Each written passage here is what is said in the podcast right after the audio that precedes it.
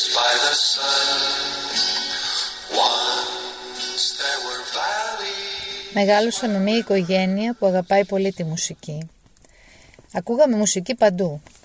Στο σπίτι, στο αυτοκίνητο, στο σπίτι φυσικά από το pick-up μας, είχαμε πολλά βινίλια και στο αυτοκίνητο από το κασετόφωνο του μπαμπά που έπαιρνε κάτι κασέτες μεγέθους βιβλίου.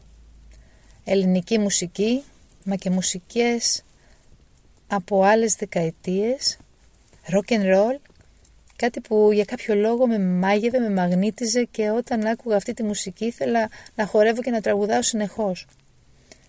Δεν είχα όμως τρόπο να έχω τις δικές μου συλλογές, τις δικές μου κασέτες, να γράφω μουσικές και να τις πηγαίνω στα πάρτι. Δεν είχαμε κασετόφωνο στο σπίτι μας. Για κάποιο λόγο δεν είχαμε κασετόφωνο στο σπίτι μας. Η πιο μεγάλη μου επιθυμία φυσικά ήταν αυτή. Μουρμούριζα, μουρμούριζα, μουρμούριζα, αλλά μέχρι την ηλικία των 16 για κάποιο λόγο δεν είχα αποκτήσει κασετόφωνο. Όταν έκλεινα τα 16, Γενάρη μήνα, είχα καλέσει τρεις φίλες μου στο σπίτι για να σβήσουμε τα κεράκια της τούρτας, έτσι για το καλό. Ο μπαμπάς ήρθε στο σπίτι με ένα δέμα. Άνοιξέ το μου, είπε, είναι για σένα. Μέσα στο δέμα είχε ένα κουτί. Άνοιξε και το κουτί. Ένα κασετόφωνο. Φυσικά ένα κασετόφωνο ήταν μέσα. Και μια κασέτα. 16 χρυσές αναμνήσεις. Μια γαλάζια κασέτα. Δεν περιγράφεται η χαρά μου. Η μουσική ήταν αυτή ακριβώς που ήθελα να ακούσω, η μουσική που αγαπούσα.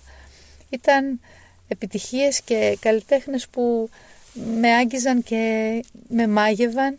Joan Baez, The Birds, Mitch Miller, Doris Day, τραγούδια όπως I Left My Heart in San Francisco, το Green Fields, τι να πω, όποιος γνωρίζει τη συλλογή ξέρει για τι πράγμα μιλάω.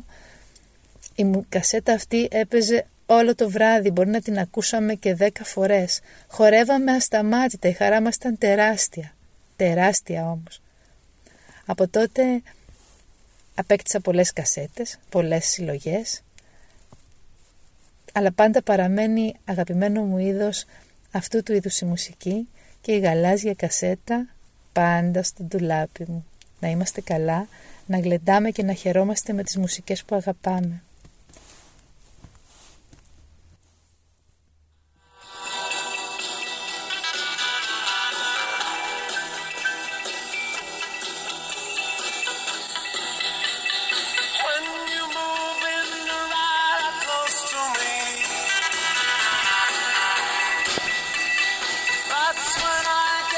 children.